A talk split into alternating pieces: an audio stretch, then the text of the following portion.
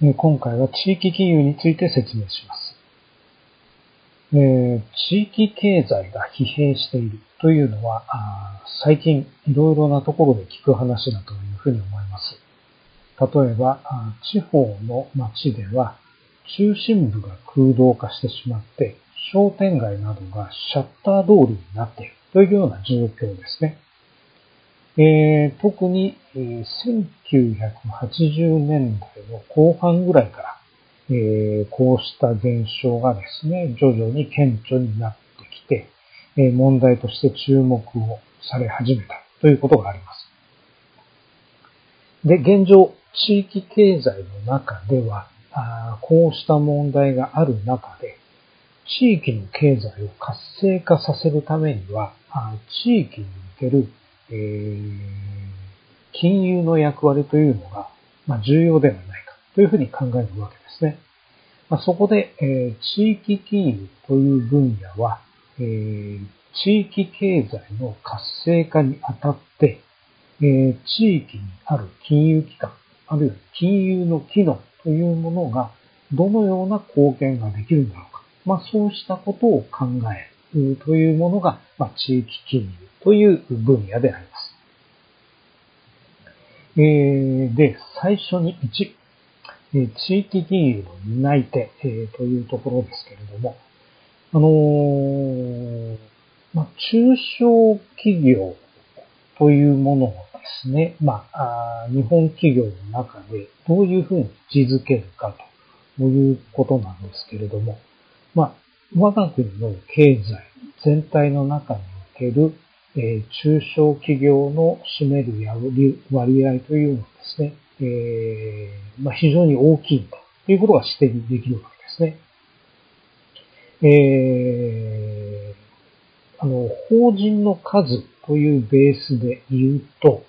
えー、中小企業というのは、まあ、全体の99%以上を占めているという事実があります。まあ、特にですね、地域の経済において言うと、えー、中小企業が占める割合というのは、まあ、大都市に比べるとさらに大きいということが言えるわけですね。まあ、通常大企業というのは大都市圏に本社を置いている、えー、ということがあるわけですので、まあ、そこでですね、地域経済において、えー、中心、中心となっている中小企業に対して金融サービスを提供している主体、その中心となっているのは何だろうか、えー、ということなんですけれども、まあ、それはですね、県単位、あるいは市町村レベルを、えー、業務地域として、えー、活躍している金融機関、まあ、より具体的に言うとすると、地域金融の担い手というのは、地方銀行、第二地方銀行、信用金庫、信用組合、農業協同組合、漁業協同組合、労働金庫、まあ、そういったような、まあ、地域銀行、それから共同組織金融機関といったところが、まあ、担い手だというふうに言えるわけですね。で、これらをまとめて、え、通常は地域金融機関というふうに呼んだりします。地域金融の担い手というのは、まあ、地域金融機関ですよ、ということですね。で、え、次に、地域金融における中心的な概念というところの説明をしたいと思います。まあ、それがまさにこの2のところに書いてあるリレーションシンプバンキングと呼ばれるものであります。まあ、今回の講義のキーワードに当たるものですね。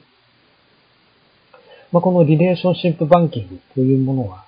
まさにですね、先ほど言った地域の金融の担い手である地域金融機関が、え採用している代表的なビジネスモデルだというふうにも言えるわけです。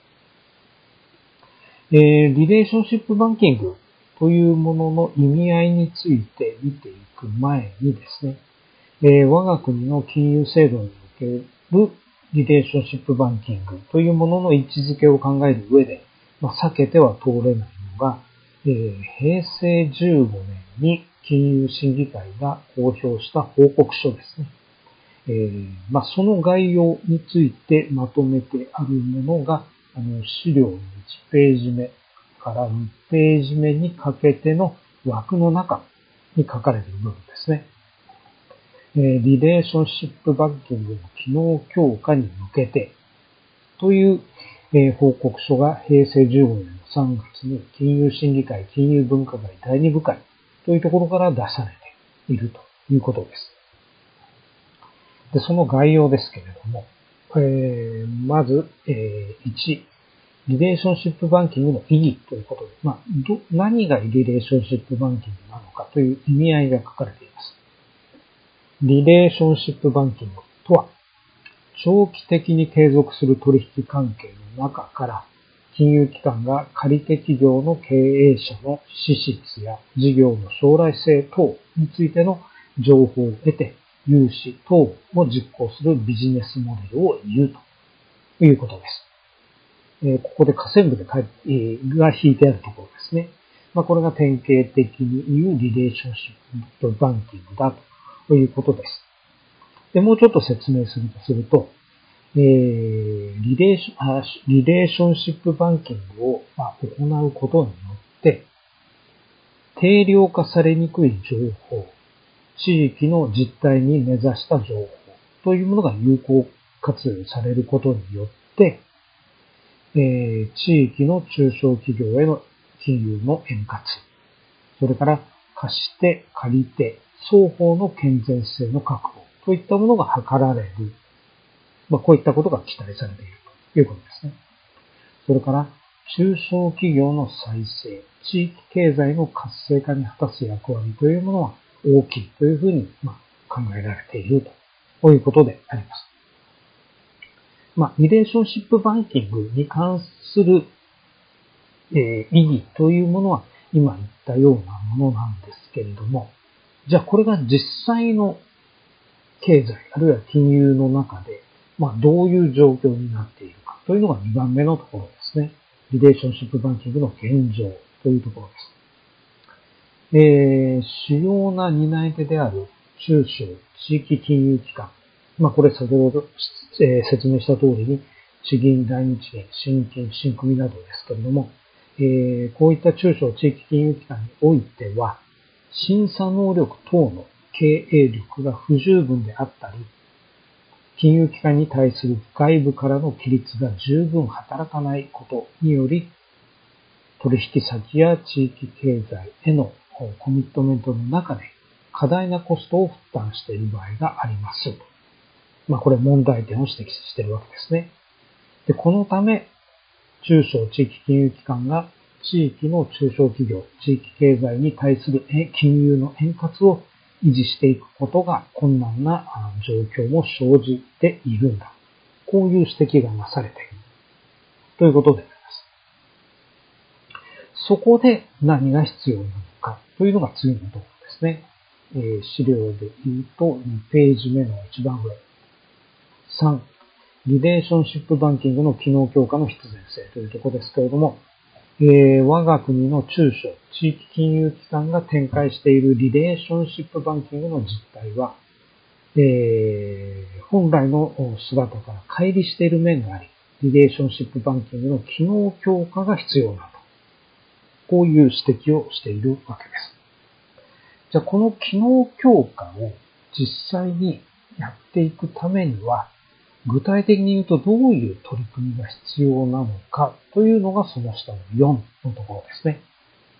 リレーションシップバンキングの機能強化に向けた具体的な取り組みというところです。まず、金融機関自体における取り組みというのが一番最初に書かれています。借り手企業への問題解決型サービスを提供することであったり、あるいはえー、中小企業に対する金融の円滑に資する業務の改善であったり、さらには健全性の確保に資する業務の改善であったり、まあこういったものが金融機関に対して求められているということです。それから、情報開示等による規律ということですけれども、えー、ディスクロージャー及び監査等によるガバナンスを強化し、健全性を確保する。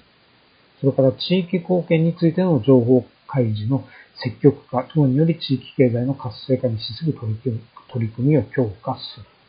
こういったことがですね、えー、地域の金融機関に求められている。それから、そのさらに下、監督当局による規律というところも指摘されていますね。中小地域金融機関の実態に即した多面的な評価に基づく総合的な監督体系を検討するとか、不良債権の特性を踏まえた処理の、推進とかですね。まあこういったことが指摘されています。それから環境整備。中小企業金融の円滑のための新たな工夫を活用する。リレーションシップバンキングの基本的方向性と整合的な法的金融のあり方を検討する。まあこういったことも、えー、その他の課題としてあるんだ。ということが、まあ、この時点、あのー、もう、えー、そうですね、もう10年以上前の報告書ではありますけれども、こういったことが、えー、整理され、えー、指摘されていたということであります。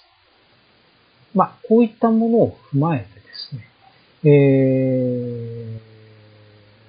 ー、リレーションシップバンキングの整理を、あ、定義を整理してみましょうというのが枠のすぐ下のところに書いてありますね。リレーションシップバンキング。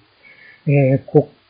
客企業との間の、えー、長期継続的かつ総合的な取引、あ相対取引を通じて当該企業に関するソフト情報を蓄積し、それをもとに金融サービスを提供するようなビジネス。これを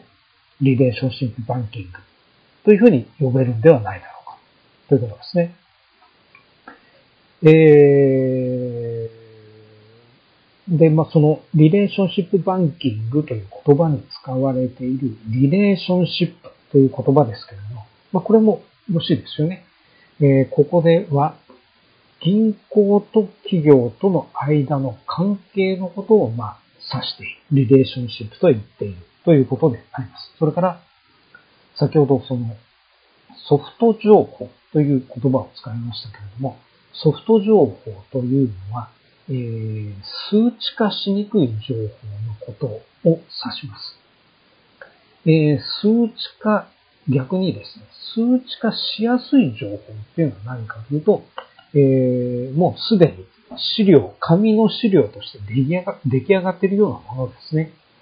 例えばバランスシートとか損益計算書、まあ財務諸表ですね。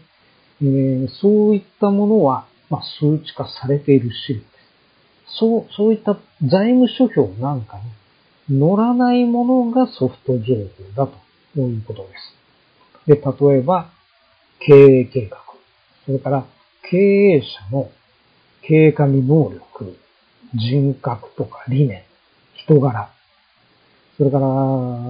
経営者の持っている個人資産とか技術力、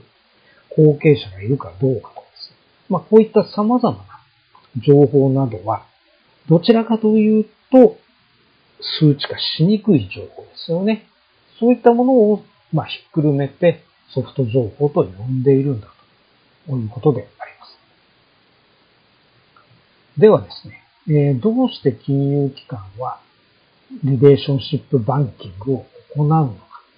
こういうビジネスモデルを、え、採用しているのかということに関する、まあ、理論的な背景というものを次に見ていきたいということであります。資料で言うと3ページ目ですね。えー、3、リレーションシップバンキングの理論的背景というところです。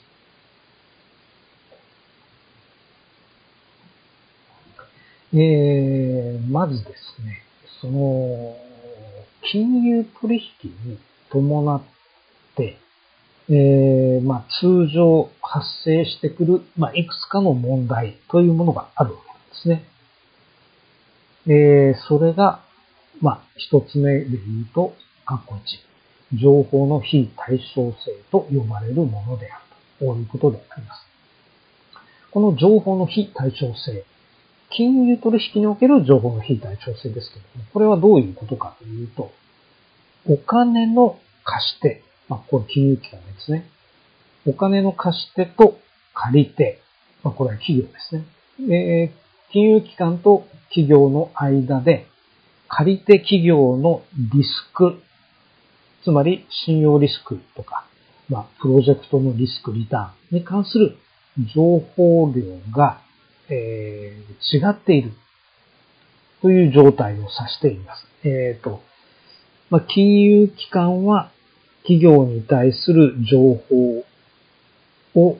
それほどたくさん持っていないけれども、企業側は自分自身の企業に関する情報をある程度たくさん持っているということです。まあ、これはある意味当たり前の話ですけど。で、こういう情報の非対称性が存在しているとどうなるのかということですけれども、まず一つ、えー、丸一と書いてありますが、事前的な情報の非対称性というものが発生します。これは、借り手の質が不明だということを意味しています。まあ、これはお金を貸す前の話ですね。えー、つまり、この企業はお金を貸したとしたならば、きちんと返済してくれるかどうだろうか。その点が分かりにくいですよね。これが事前的な情報の非対称性のことです。で、この非対称性が存在すると結局どういうことが発生するのかというと、逆選択が発生してしまいますよということです。これもうちょっと分かりやすく言うと、質の悪い顧客だけが市場に残ってしまうということであります。ま、これもちょっと、説明しないと分かりにくいと思いますけれども、つまりですね、銀行から見たときに貸しあの借り手企業が、ま、複数あるとします。で、それらの企業との間にリレーションシップのような関係性がもしないとすると、どの企業がいい企業で、どの企業が悪い企業なのか。どの企業がお金をきちんと返してくれる。どの企業がお金を返してくれないかもしれない。そういう区別つかなくなってしまうということなんですね。で、通常、えー、有料なお金の借り手に関しては、えー、金利は低く設定します。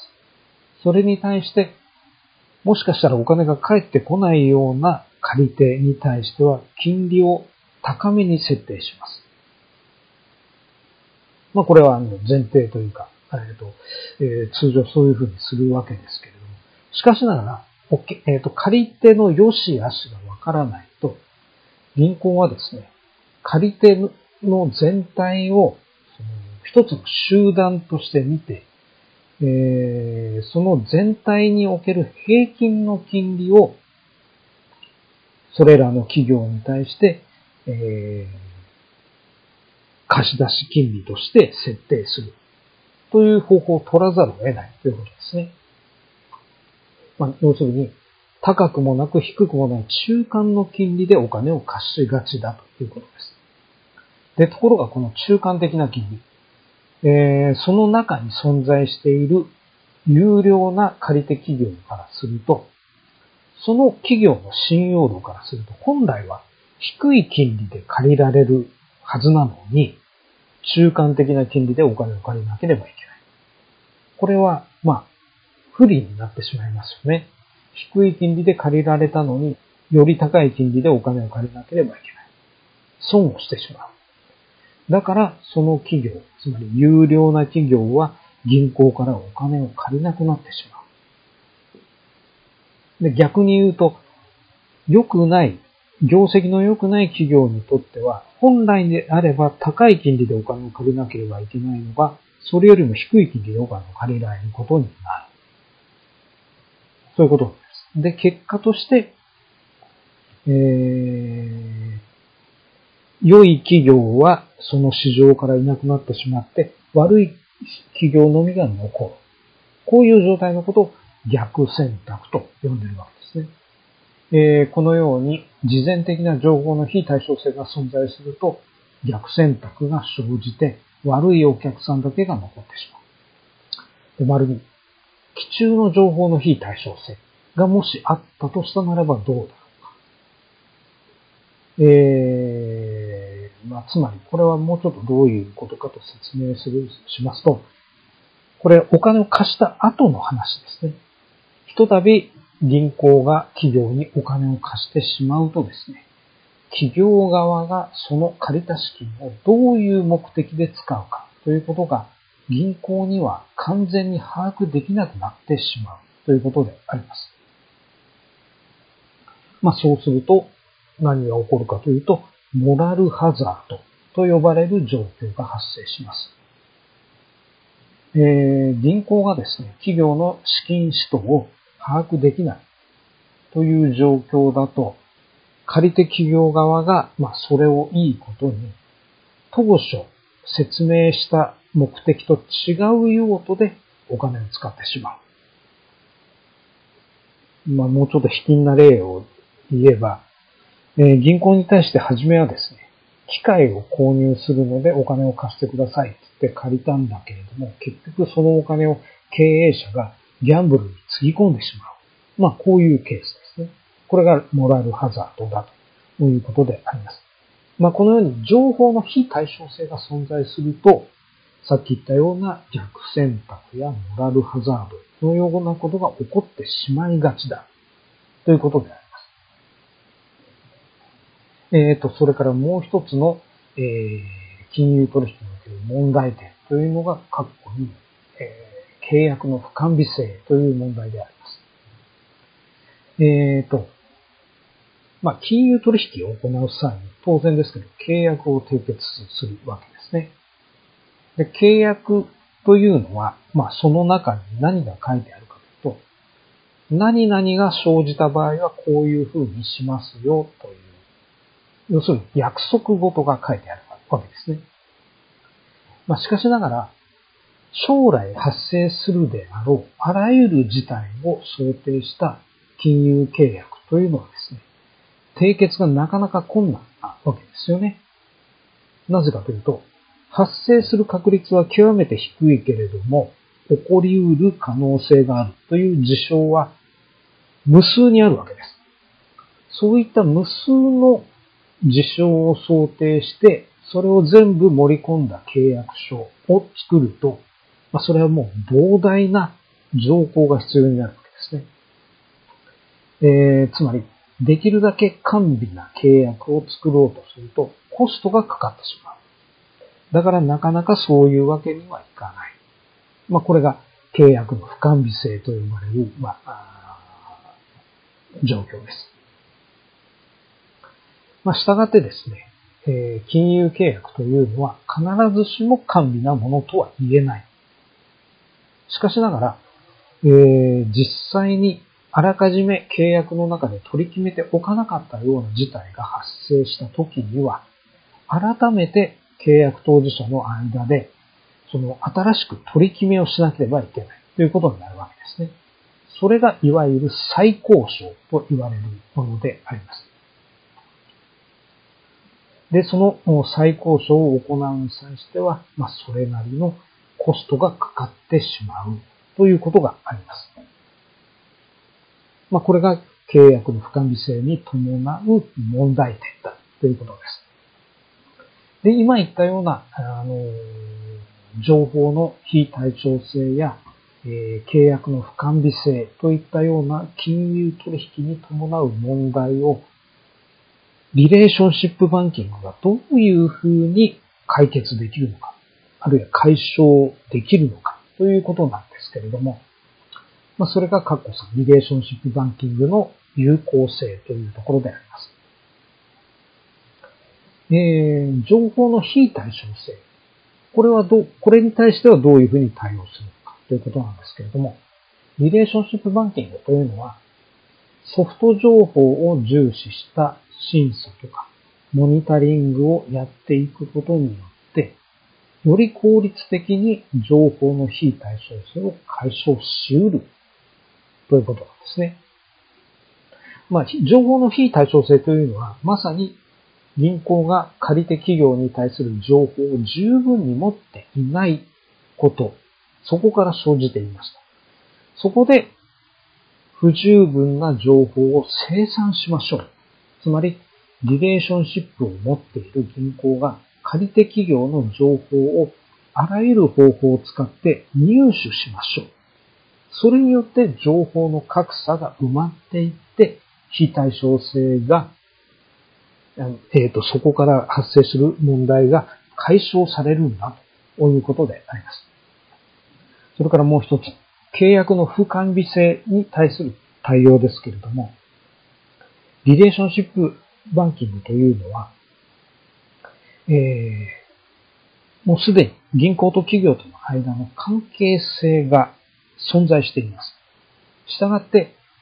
再交渉をするのが簡単なんですね。えー、日頃から、まあ、たびたび銀行の担当者が企業を訪問していて、いわゆる顔をつなぐというような状況になっていればですね、新しい何か想定しなかった状況が発生しました。そういった時にも、もう簡単に話し合いができるわけですよね。それがリレーションシップバンキングにおける利点だということであります。まあ、こういう状況、つまりまあ、ある意味その地域の金融機関というのは小回りが利くという利点がありますので、そうした中でソフト情報を活用して、リレーションシップバンキングを、進展させていく。まあ、そういったところにですね、中小、えーと、地域金融機関の、まあ、いわゆる利点のようなものが存在しているということが言えるわけです。はい。で、次に4番、トランザクションバンキングというところですけれども、リレーションシップバンキングを考えていく中で、リレーションシップバンキングの対立概念、対立概念についてもちょっと見ていこうというのが次のところですね。トランザクションバンキング。これはリレーションシップバンキングの対立概念です。で、顧客との間に一定の距離を置いて、ハード情報に基づく市場性の高い取引を行う。これがトランザクションバンキング。えー、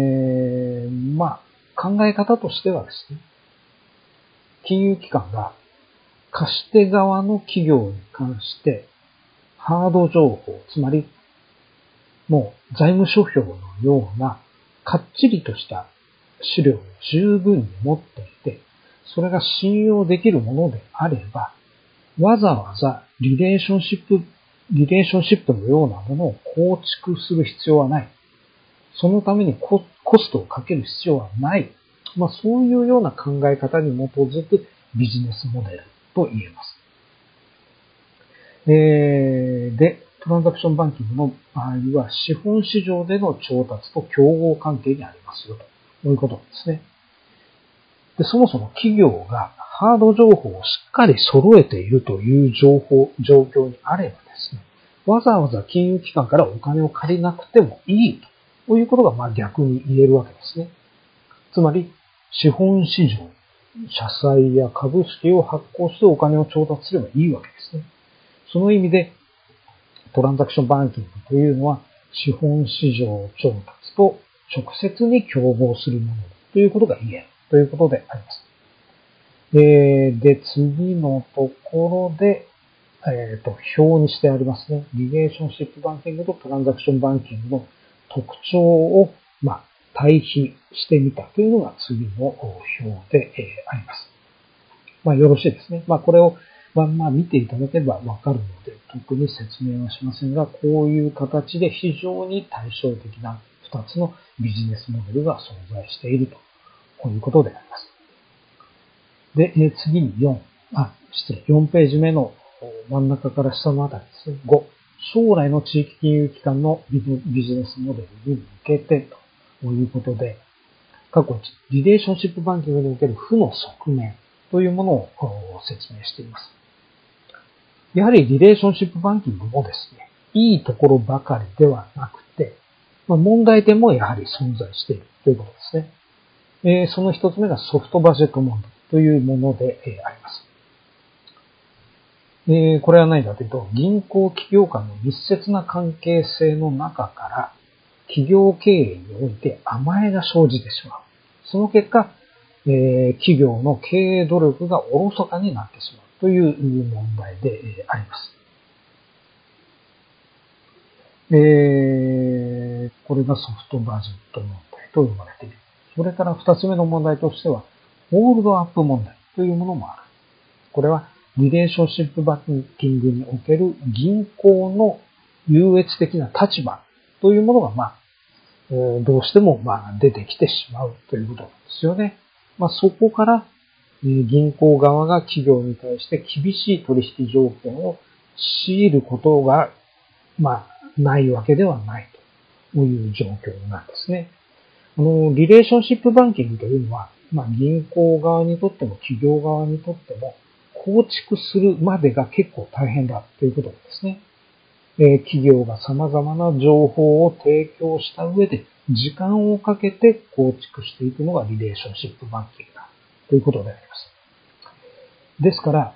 ひとたびリレーションシップが出来上がってしまうと、企業側はですね、まあ、別の銀行にこう、取引を移したい。銀行を変えたい。という時に大きな障壁が出てきてしまうということですね。新しい銀行にしようとしても、その新しい銀行との間に、これまた新たにリレーションシップを構築していくにあたっては、やはり時間とコストがかかってしまう。だから、一度構築してしまうと銀行を変えることが難しくなってしまう。そうした中で銀行の立場が強くなってしまって、えー、金利をですね、貸し出し金利を高くしたいと言われると、なかなかそれを断ることができないとか、いうことが出てきてしまうわけですね。これをホールドアップ問題というということで、リレーションシンプバンキングにおいては、まあ、こういった問題が生じてしまうことがありますよ、ということであります。それからさらに、過去にトランザクションバンキングの手法というところも説明しています。えー、まあ、リレーションシップバンキングというのは、さっき言ったようにコストがやっぱりかかりがちなんですね。えー、そうした点も考慮すると、そういった面のコストがほとんどかかれかからないトランザクションバンキングの手法を部分的に取り入れていく。こういった方向もやっぱり考えていくべきなんではないかということですね。ということで、ここではトランザクションバンキングの手法についていくつか紹介をしています。まあ、一つ目が財務諸表準拠貸し出しというふうに呼ばれているもの。まあ、これいいですね。バランスシートとか PL、こういったものが存在しているのであれば、それに基づいてもう融資判断をしてしまうというもの。それから丸に資産担保貸し出し。これは企業側が十分な担保を持っているとするならば、いちいち細かい審査などをせずに、その担保をベースに貸してしまう。これが丸2の資産担保貸し出しと呼ばれている。それから、丸3、クレジットスコアリング。これあの、クレジットカードの審査などで使われているものと似たような手法です。まあ、細かいアンケートのようなものを答えてもらって、それに基づいて貸し出しをするというのがクレジットスコアリングですね。えー、まあ、こういったものを取り入れていく。つまり今後はですね、地域金融機関というのは、リレーションシップバンキングとトランザクションバンキングのいいところをバランスよく採用して、自分自身のビジネスモデルを作っていく。そうした中で、最近は地域金融の分野にも進出しつつあるメガバンクとの競争に立ち向かっていく必要があるんじゃないかということなんだということですね。はい。えー、ということで、あのー、資料の5ページ目の最後のところに、望ましい地域金融機関の条件とはというところも書いてありますけど、まあこれもですね、まああの、読んでいただければわかると思いますので、えー、読んでいただければというふうに思います。ということで、今回は地域金融に説明をしました。で、その中における中心的概念であるリレーションシップバンキング。まあ、これについて覚えていただければというふうに思います。はい。ということで、この録音は以上で終了です。どうもお疲れ様でした。